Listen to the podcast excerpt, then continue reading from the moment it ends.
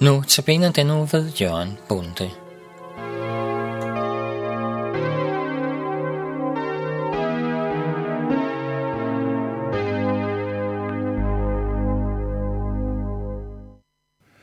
Og det er igen her Jørgen Bunde, der vil byde lytterne velkommen i studiet til endnu en notabene andagt.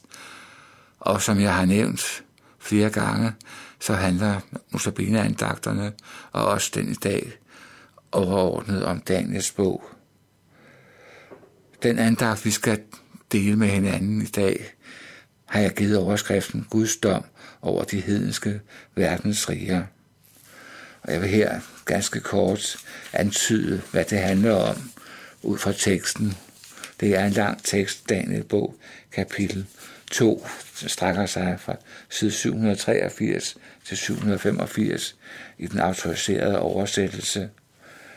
Men jeg vil lige nævne selve drømmen, som kong Nebuchadnezzar får, og som bliver udgangspunkt for det følgende.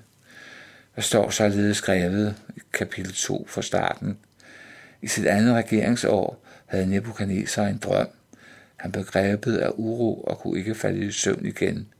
Så befalede kongen, at mirakelmager, besværgere, troldmænd og stjernetydere skulle tilkaldes, for at de kunne fortælle kongen, hvad det var, han havde drømt. De kom og trådte frem for kongen. Kongen sagde til dem, jeg har haft en drøm, og jeg er fuld af uro, fordi jeg ikke forstår drømmen. Stjernetyderne sagde til kongen på aramæisk, kongen leve evigt. Fortæl os drømmen, herre, så skal vi tyde den. Kongen svarede stjernetyderne, det er min faste beslutning. Hvis I ikke kan gengive drømmen for mig og tyde den, skal I sønderlemmes og jeres huse lægges i grus. Men hvis I kan fortælle drømmen og tyde den, skal I modtage gaver og foræringer og store æresbevisninger. Altså fortæl mig drømmen og tyd den.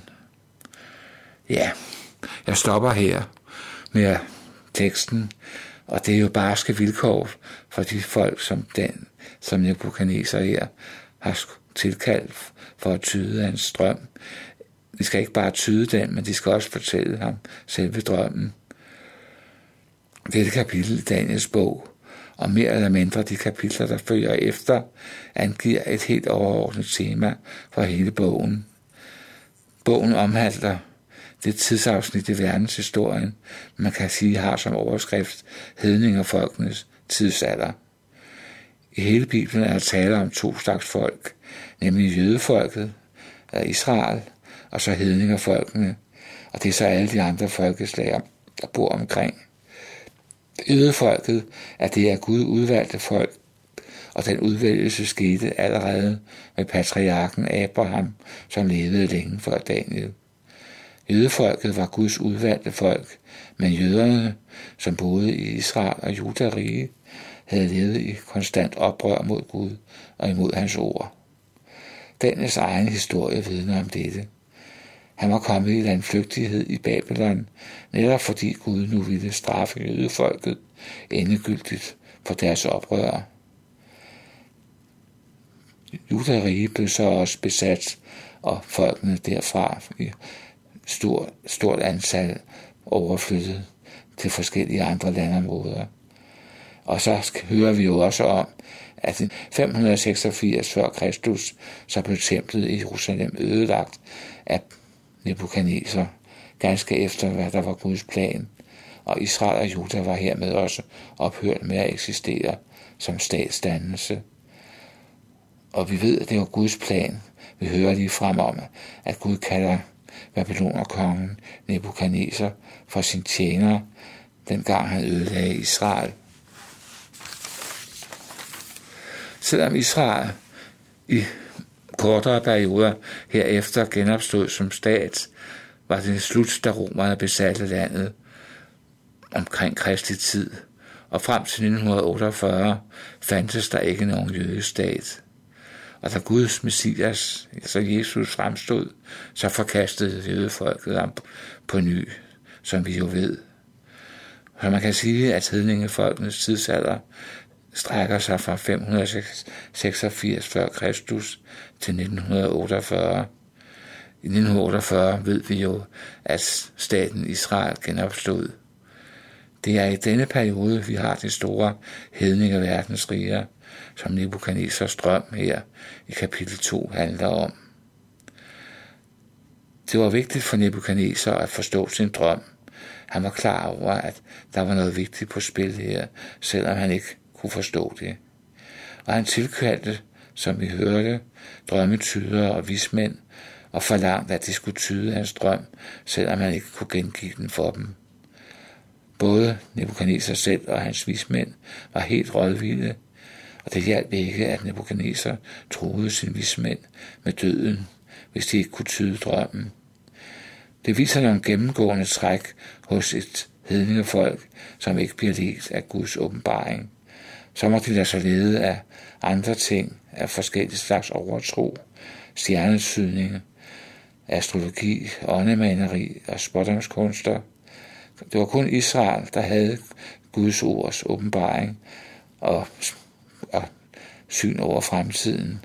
Men Israels folk troede ikke til gengæld på det ord og de rettede sig heller ikke efter Bibelen, eller det gamle testamente, som det jo hed dengang. Men sagen i en nødeskal er, at den desperate kong Nebuchadnezzar får et møde med profeten Daniel, som her er Guds talerør.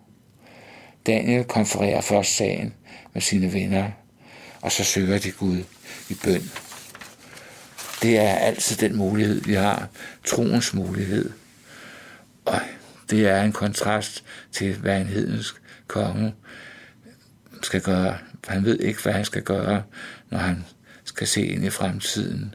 Men Daniel og hans venner går troens og bøndens vej sammen med sine troende venner. Og deres bøn bliver hørt. Vi hører om i vers 20-23 om, at Daniel takker Gud for bønhørelse.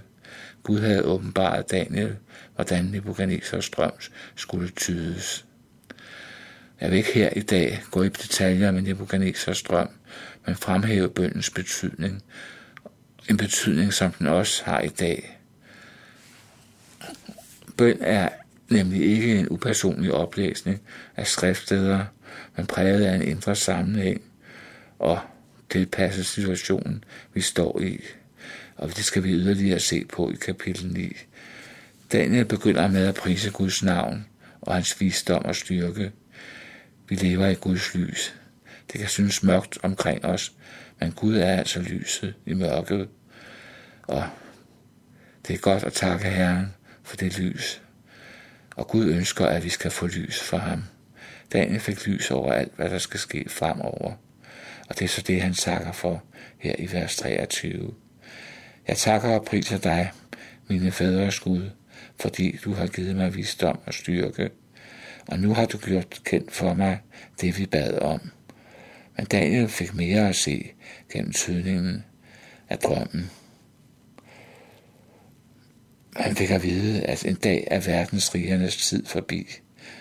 Det er det, vi hører om, hvordan at billedstøttens fod bliver knust af en stor sten.